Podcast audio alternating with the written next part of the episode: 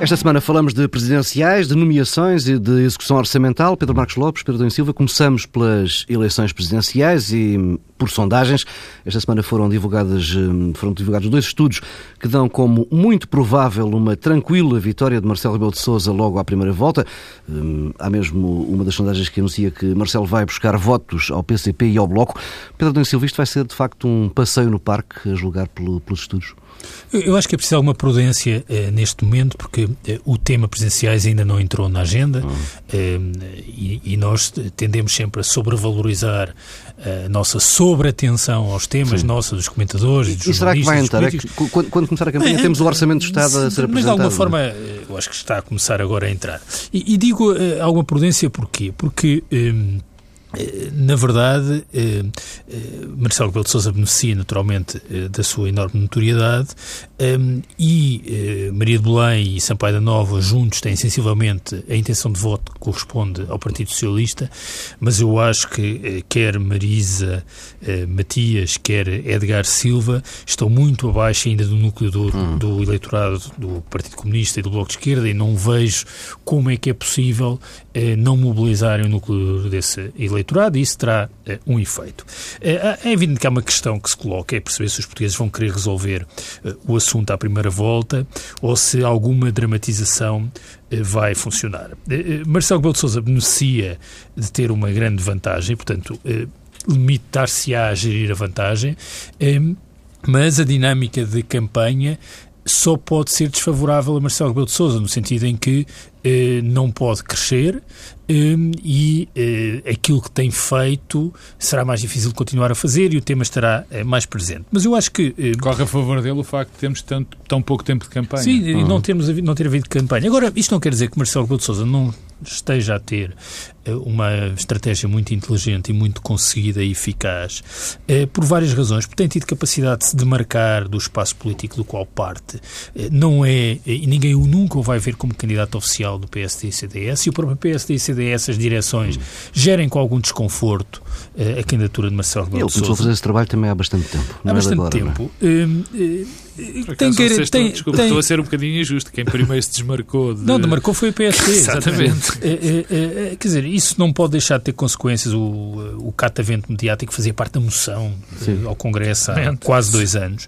mas o que é que Marcelo Rebelo de Sousa tem dito? Tem sublinhado que é favorável à estabilidade da solução governativa, tem feito uma afirmação diferenciada do posicionamento ideológico. Mas eh, qual é a grande incógnita e que eu julgo que vai resolver a questão eh, eleitoral nas presenciais e saber, nomeadamente, se é a primeira ou a segunda volta?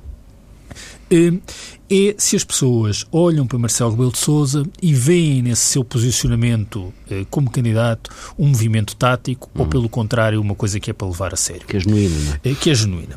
E, e porquê? Porque, de certa forma, o eleitorado português à esquerda e ao centro e ao centro-esquerda e provavelmente até ao centro e até provavelmente até uma parte do centro-direita está escaldado com a presidência de Cavaco Silva, como, aliás, os indicadores de todas as sondagens têm revelado. E, portanto, a coisa que os portugueses não querem é um presidente à imagem de Cavaco Silva. Quem é um presidente à imagem de Cavaco Silva? É um presidente de facção. Repara, Cavaco Silva, eh, quando se candidatou, falava na cooperação estratégica, uhum. que era uma coisa que ia bem para além da cooperação institucional. Ora, eh, essa promessa, de alguma forma, corresponde também ao exercício que agora Marcelo está a, a, sugerir de algum posicionamento ao centro. O problema é que a cooperação estratégica de Cavaco Silva não existiu, foi uma cooperação estratégica apenas com a sua facção política eh, na fase final eh, do mandato. Agora, no primeiro momento não. não. Num primeiro momento, muito grande com José Sócrates. José Sócrates, a convergência foi de tal maneira que, que todas as normas que que eram estruturais eh, passaram Bem, sim, e, mas e que foram um lado é? oportunista é? porque eh, prendia-se também muito com um, um, desconforto com as lideranças do PSD e a fase de Menezes de e etc. E, portanto, eh, hoje podemos fazer um balanço, eu acho que o balanço é, não foi genuíno. Cavaco Silva quando falou de cooperação estratégica. Agora, o que é que isto, para o que interessa agora é Marcelo uh, e uh, o futuro? Eu uh, não faço uma avaliação cínica e tática do posicionamento de Marcelo. Hum. porquê? Porque me parece que Marcelo Rebelo de Sousa quer ser o não Cavaco e quer mesmo e eu não, não sei se as, as, análises psicológicas são muito relevantes, mas talvez para o caso do Presidente da República sejam, porque é uma eleição uninominal e porque estamos a escolher também uma personalidade mais do que em qualquer outro ato eleitoral. Eh, e a, a, percepção que eu tenho é que eh, Marcelo Rebelo de Sousa construiu uma imagem como comentador eh, que assenta num conjunto de atributos, nomeadamente uma, um caráter popular, no sentido de proximidade às pessoas, de romper com as baias dos espaços políticos de partida, uma capacidade de falar diretamente e de proximidade às pessoas. E, e se é verdade que nós podemos olhar para Marcelo Rebelo de Sousa e e reconhecer algum perfil errático, alguma falta de postura de Estado, e era o catavento mediático, era, era disso que falava Pedro Passos Coelho há quase dois anos, mas eh, são muito mais as forças do que as fragilidades. Eh, e mesmo com algum risco de desmobilização política à direita, eu imagino que Marcelo Rebelo de Sousa, se for Presidente da República, quer ser alguém muito mais próximo de Marcelo Rebelo de Sousa comentador do que o Marcelo Rebelo de Sousa, líder de facção. Hum. Um, e uh, a sua ambição, um, e eu julgo que isso, aliás, poderá até ter a ver com a forma como o próprio se vê a si próprio. Uh, passa a redundância, mas a, a, projeção que Marcelo Rebelo de Sousa faz da sua própria imagem é muito mais consentânea com a ideia de um presidente popular e que não está preso à, ao, ao, espaço político do qual parte do que um presidente que agora faz aqui uma manobra tática para depois servir uh, a direita. Um, ehm, e, e, desse ponto de vista, uh, tomo como genuína e séria a afirmação que tem sido feita por Marcelo Rebelo Sousa, até em aspectos, novamente, de caráter, eh, que me parecem importantes. Esta semana, por exemplo, Marcelo Rebelo de Sousa, perante um grande incómodo que era visto por toda a gente como o grande incómodo, que é a relação de Marcelo Rebelo de Sousa com Ricardo Salgado. Marcelo Rebelo de Sousa não hesitou em sublinhar a sua amizade com Ricardo Salgado, não tentando uh, demarcar-se uhum. e esquecer esse passado. Eu acho que esses, a tentação, se calhar, era fazer o contrário, mas eu sinceramente penso que as pessoas, quando avaliam a personalidade, valorizam isso. Valorizam uhum. e essas coisas acabam por ser tão raras que acabam por reforçar a posição. O papel, o papel, o papel, essa, essa redefinição, essa definição, esse, essa importância do, da análise psicológica num Presidente da República é eh, importante porque o que define o papel do Presidente, o facto do Presidente da República ser ele a definir, no fundo, os seus, os seus poderes, uhum. digamos assim, a interpretação, a interpretação dos, dos seus poderes uh, conta muito. Bom, mas uh, eu acho que há, há dois momentos. Uh, o primeiro é evidente, o, momentos fundadores. O primeiro eh, eu nem vou falar dele, portanto passo à frente, que é a sua questão da notoriedade, a questão de ter uma história, eh, algo que, se há pessoa que nós conhecemos o seu pensamento ao longo dos tempos, até as suas mudanças de pensamento, é de Marcelo Rebelo de Sousa. Até acho curioso... Eu acho quando, que nós não conhecemos o pensamento quando, de Marcelo não, não, nós conhecemos a sua atitude e a sua oh, postura perante a vida. O pensamento oh, talvez seja dar um Pedro. passo grande mas eu, mas eu dou, mas eu dou. Nem este, nem, quer dizer, é, é, é de tal maneira que até as alterações da opinião nós conhecemos bem e o que ele pensou em determinada altura e deixou de pensar. Mas há, há dois momentos eh, fundadores desta, desta enorme, não só popularidade, como aparentemente intenção de voto em, em Marcelo de Sousa. O primeiro é uh, uh, o, o Congresso do Partido Social Democrata. O Congresso do Partido Social Democrata, onde uh, Pedro Passos Coelho diz que ele tem de se demarcar, uh, quando se demarca de Marcelo Rebelo de Sousa e diz que Marcelo Rebelo de Sousa é um catavento mediático, é um momento em que, no fundo, lança Marcelo Rebelo de Sousa como um, um, um, candidato abrangente e muito mais do que um candidato de um, do espaço político natural, do partido que ele próprio foi eh, presidente, que é o PSD. E, e, nessa altura, e com a incapacidade do PSD eh, eh, apresentar um outro candidato, algo que foi claro, que foi tentado, não vale a pena tapar o sol com a peneira, é evidente que a candidatura de Marcelo Rebelo de Sousa não é do agrado, nem é da simpatia, nem do PSD, nem do CDS e que houve um conjunto de problemas nessa candidatura, numa possível candidatura alternativa que surgiram, e é por isso que Marcelo Rebelo de Sousa tem de ser apoiado por, por, por o PS e por CDS, porque de facto ninguém compreenderia e porque não foi possível construir outra, outra, outra, outra, outra possibilidade. O segundo ponto, que também é, eh, na minha opinião, fundador desta destas intenções de voto é, tem a ver com o discurso, os dois discursos que Marcelo Rebelo de Sousa fez, o da apresentação da sua candidatura, e nomeadamente o discurso que fez na Voz do Operário. Uhum.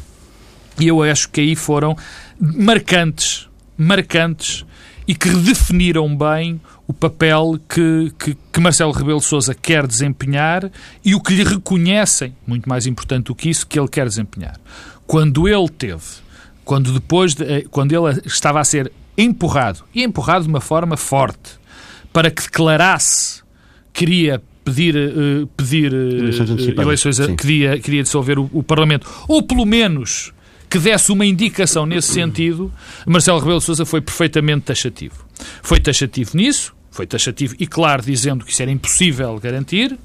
Foi, e depois foi taxativo quando uh, disse que era um presidente não facção, de, que não era um presidente de facção. E taxativo em que medida? Na medida em que se distanciou completamente de Cavaco Silva. É, mas compreende-se esse esforço de demarcação de, de Cavaco Silva, não, porque Cavaco Silva está com níveis de popularidade absolutamente eh, recordistas pelos em últimos, baixa. Não é? Pelos últimos números que Uma temos... competição com o Banif. Sim, pelos últimos números que temos, quer dizer, provavelmente só a família dele neste não, momento mesmo, o apoia. Mesmo em semanas onde não há grande intervenção política do Presidente, ele perde eh, não, por, popularidade. Mas até, quer dizer, e, e, Marcelo Rebelo de Sousa cavalgou isso e cavalgou isso de uma maneira muito forte. Uh, uh, não porque, estou convencido, não por questão tática, mas porque ele não acredita, sinceramente, na, no, no, no naquilo que foi uh, o mandato de Cavaco Silva. Bom, e Passos Coelho, a propósito disso, acabou por lhe dar outra ajuda ontem no, no, no Conselho Nacional do Partido Social Democrata, quando uma das razões que dava para, para apoiar Marcelo Rebelo de Sousa, ou assim uma coisa parecida, é dizer que era preciso um Presidente da República como Cavaco Silva. Quer dizer, até aí há uma ajuda, eh, eh, uma ajuda a, a Marcelo Rebelo de Sousa. Uma ajuda nesta perspectiva. Na perspectiva de que o que conta neste momento para Marcelo Rebelo de Sousa é continuar a captar o eleitorado eh, do centro e do centro-esquerda, já que o centro-direita e a direita não têm mais nenhum candidato. Portanto, esses votos os que ou, ou, estão garantidos ou, estão, ou então encostam-se na abstenção. Uhum. Bom, mas há a última, uma última parte que me, que me parece interessante e que tem a ver, e havemos de falar, a falar muito nisso, que tem a ver com o que vai ser, com as consequências políticas uh, do que será uma vitória de, de, de Marcelo Rebelo de Sousa. Uhum. E só como introdução, uh, nós andamos, de há uns tempos a esta parte, a dizer que o centro desapareceu, o país está completamente fraturado, eu, eu não acredito. Essa não é nem pouco mais ou menos a minha convicção.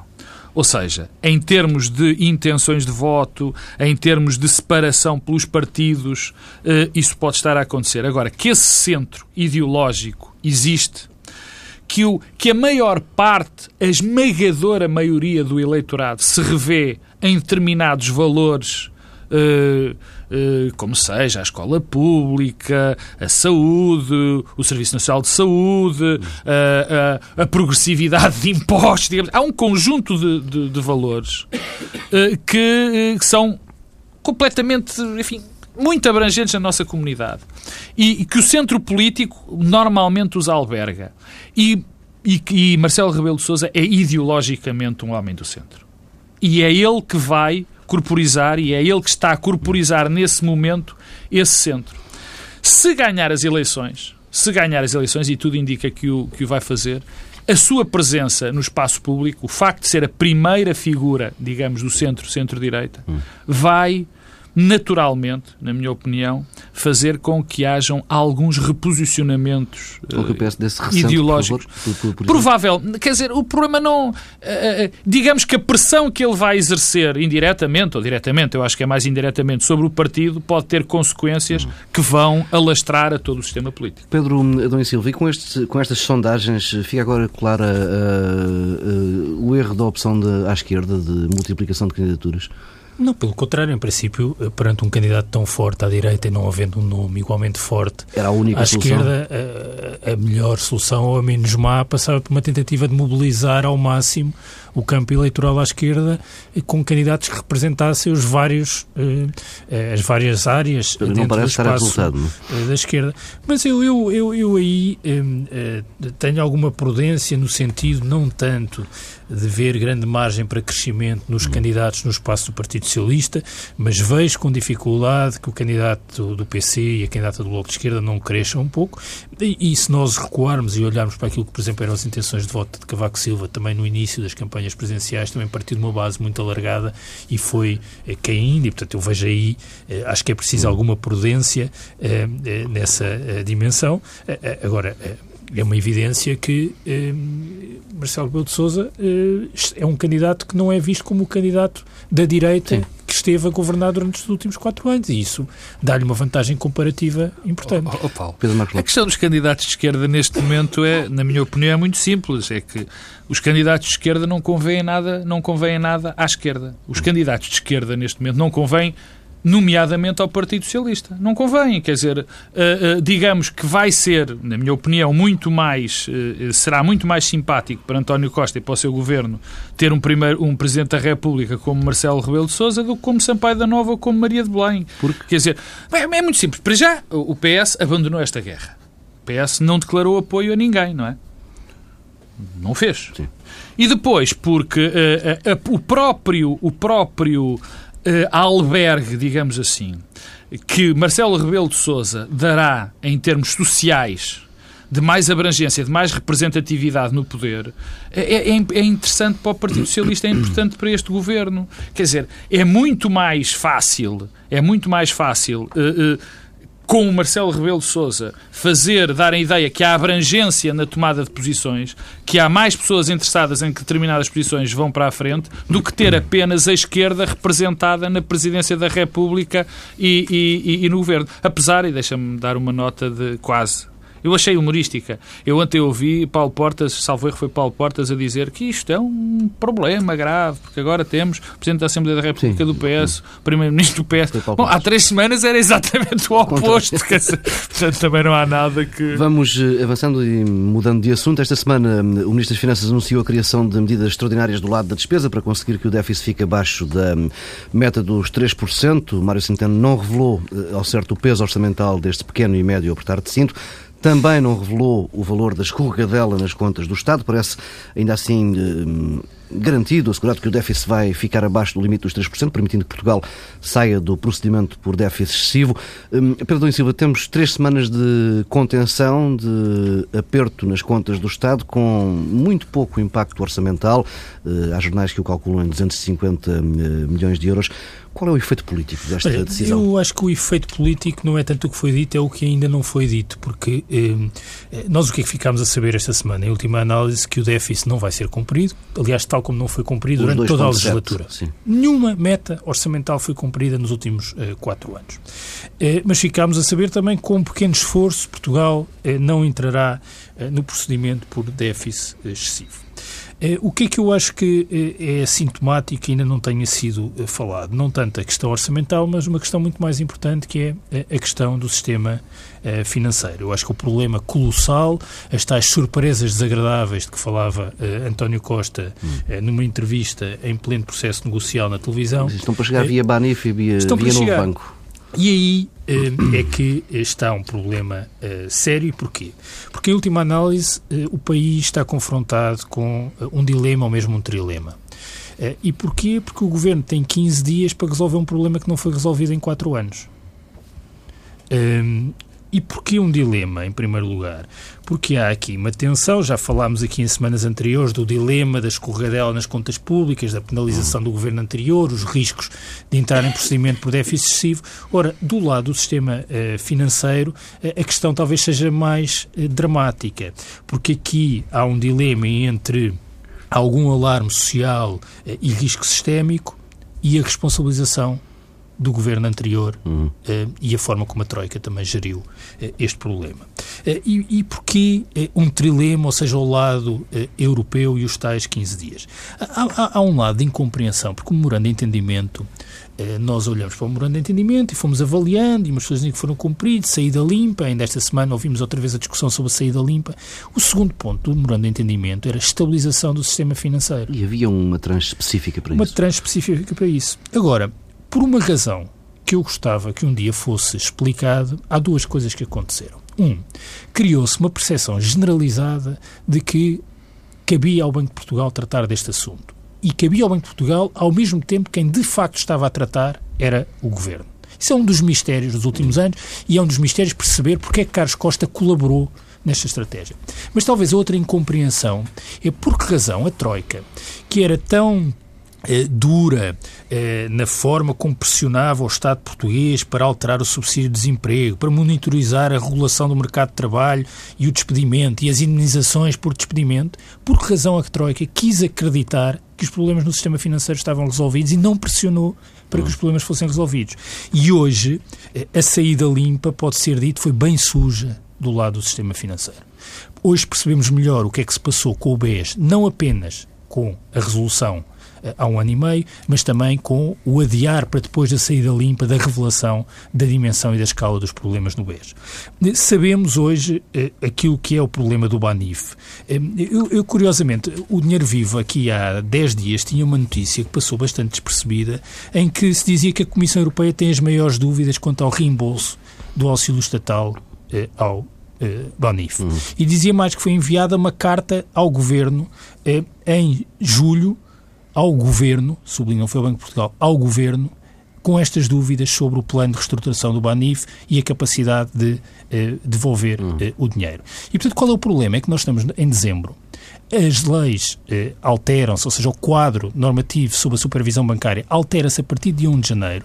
À Natal, a Comissão Europeia encerra os seus trabalhos, não tarda, e o país tem de resolver um problema que não conhece a sua extensão no Banif, que não conhece a sua extensão no novo banco, pelo visto agora até um secretário de Estado do anterior governo que tem a informação. E, portanto, há um, um déficit de informação, alteração das regras europeias não se sabe qual é a disponibilidade eh, da Comissão e eh, do BCE para de alguma forma, eh, criarem um novo programa de assistência eh, agora apenas para o sistema financeiro, coisa que em Portugal não foi resolvida, ao contrário do que aconteceu noutros países europeus. Não parece muito provável numa altura em que as regras vão mudar, não é?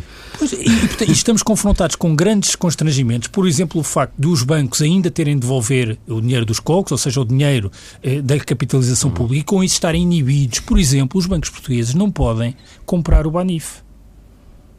Não podem. Hum nomeadamente porque ainda estão eh, com eh, capitalização pública. Vai ser integrado na Caixa, eventualmente. Não sei se isso é possível, mas repara, é que isso são questões eh, muito eh, importantes, estruturais, e que o país tem 15 dias para resolver. Hum. e desse ponto de vista, eh, podemos ter aqui, de facto, surpresas muito desagradáveis, eh, e é mais um exemplo de como foi irresponsável, por um lado, não resolver o problema do sistema financeiro nestes quatro anos. Uma enorme responsabilidade e foi irresponsável marcar eleições legislativas para um final de ano com a alteração das regras europeias numa dimensão eh, tão importante para o país. Pedro Marcos Lopes. Bom, em relação ao, ao, ao sistema financeiro e àquilo que, que se passou, que se vem passar, eu não tenho muito a acrescentar. Eh, eu quase tenho quase vontade de rezar porque nem rezas, porque provavelmente só rezas nos vão poder, eh, enfim, eh, só essas é que vão poder evitar os problemas brutais que vêm para o nosso sistema financeiro uhum. e é bem verdade que, vem, não, já estão. que já estão a acontecer e que vêm. Não, vão se revelar. Que, que vem aí, enfim, em termos, em termos de... Não as conhecemos. De, ainda não as conhecemos sim. bem, mas não, não, serão, não serão nada boas. Isso já sabemos, quer dizer, porque o facto, sim, é verdade, eu não, eu não sou capaz de culpar por inteiro, aliás, provavelmente é, é, é, é quem menos eu culpo na questão do sistema financeiro é do anterior governo. Eu achei que, eu achei na altura e acho ainda hoje que o comportamento da Troika e dos nossos parceiros europeus em relação a, aos problemas do nosso sistema financeiro foi de uma inconsciência absoluta e total. Uh, provavelmente pela dimensão do problema em termos europeus que era o, o nosso sistema financeiro. Quer dizer, nosso continua a ser. Claro, o nosso sistema financeiro era, é de facto é, é microscópico face ao problema. Okay, só, só face ao problema nós não sabemos bem o que, é que, que necessidades de capitalização é que o Banif precisa, mas vamos imaginar que são 2 mil milhões.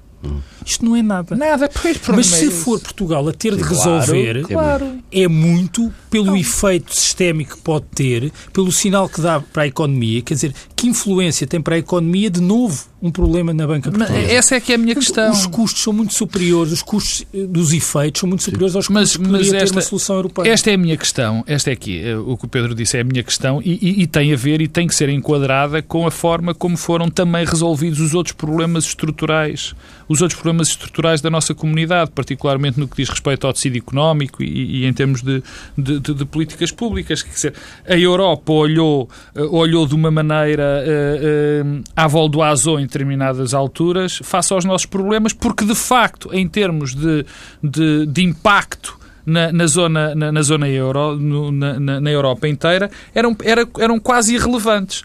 O problema, e, e também isto podia nos remeter para alguns para algumas coisas que têm acontecido na Europa, particularmente, deixa-me dizer, o que aconteceu no domingo na votação na, na, na, na- votação na Frente França. Nacional, na França. E, e é só uma nota em relação a isso, e não é em relação à Frente Nacional, é que eh, os problemas europeus são olhados como problemas macro, e, e muitas vezes, demasiadas vezes, a Europa esquece que a política dentro dos países e a resolução dos países e a resolução tem que ser feita nos próprios países e ela não é feita a partir daí. Ou seja, fala-se pouco no interesse nacional, as pessoas estão pouco atentas, a Europa está pouco atenta ao interesse nacional e no limite é o interesse nacional que, que, que toca às pessoas. Quer dizer, no limite os problemas com o BANIF e com o BES vão afetar os portugueses. Apesar disso parecer quase irrelevante na Europa. Bom, isto quanto ao sistema financeiro. Quanto à questão do déficit, eh, há aqui uma convergência estratégica do partido, do governo e do partido e do, e da- e do antigo governo, quer dizer, e a convergência estratégica está bem à vista. Por um lado, o Partido Social Democrata e o CDS podem bater palmas porque, de facto, conseguiram com que o déficit não ultrapassasse os 3%. eh, ou não vá ultrapassar os 3%. Eh, Sim, a meta era 2,7%, mas já há muito que Passos Coelho e Maria Luísa Albuquerque tinham dito que essa meta era impensável e, portanto, não ia ser 2,7%. O PSD e o CDS congratulam-se, e bem, porque foram 11 meses de, de discussão orçamental e, portanto, eu não teria qualquer dúvida em culpar o governo se não se atingisse os 3%, como não tenho o antigo governo. Não teria dúvida em culpar o governo, o antigo governo, se não se atingisse os 3%, como não tenho dúvida em elogiar o governo, o anterior governo, se se cumprir os 3%. Por outro lado, ao PS também não convém culpar o outro governo eh, e deixar que o, que, a, que o déficit derrape, porque isso ia ter consequências na execução das políticas com que o partido que o, que o, que o, que o governo se propõe a levar a cabo. Portanto, vamos acabar, acabar por ter aqui uma, uma, é uma, uma espécie de uma cooperação estratégica que vai chegar a bom porto, porque, enfim, já todos percebemos que o déficit não vai mesmo ultrapassar os 3%. Vamos eh, avançando a ver se conseguimos cumprir o, o nosso calendário. Esta semana, a propósito da renovação dos, dos lugares no Conselho de Estado, ficou claro que a velha lógica de Bloco Central para as nomeações já viu melhores dias. Eh, Pedro da Silva, como é que vês este realinhamento, ou melhor, esta nova quebra de tradições? Há um, há um lado interessante eh, no imediato, eh, não tanto pela relevância que o Conselho de Estado tem, que aliás não tem tido eh, Concordo, particular teve muito eh, pouco. relevância, eh, mas por aquilo que dá eh, sinal do ponto de vista da ambição dos partidos à esquerda, nomeadamente do Bloco de Esquerda.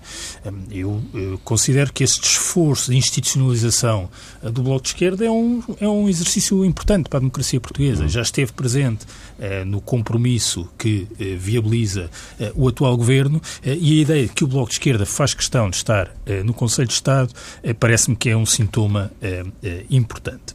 Eh, eh, depois coloca-se eh, uma questão também de perceber que tipo de eh, representação é que os partidos ambicionam ter. Eh, Eu, eu, eu, eu- percebo que nesta fase inicial hum, eh, a ambição seja que o tipo de representação que os partidos têm é, é bastante orgânica. Hum, mas eh, considero interessante, aliás, disse-o aqui eh, no fórum esta semana, que os partidos que suportam a coligação o que suporta o governo, a coligação que suporta o governo, tivesse capacidade de perceber que não vai ser possível ter sempre um representante do PC, um representante do Bloco e um representante do PS, e eu via com bons olhos que a representação correspondesse mais a uma representação do espírito político da coligação e não tanto uma representação de cada um dos partidos, e, e daí que cabendo à esquerda três eh, eh, representantes, eh, podia ser eh, interessante alguém como Carvalho da Silva, que correspondia ao espaço político eh, à esquerda eh, do PS. Ou como Francisco Louçã?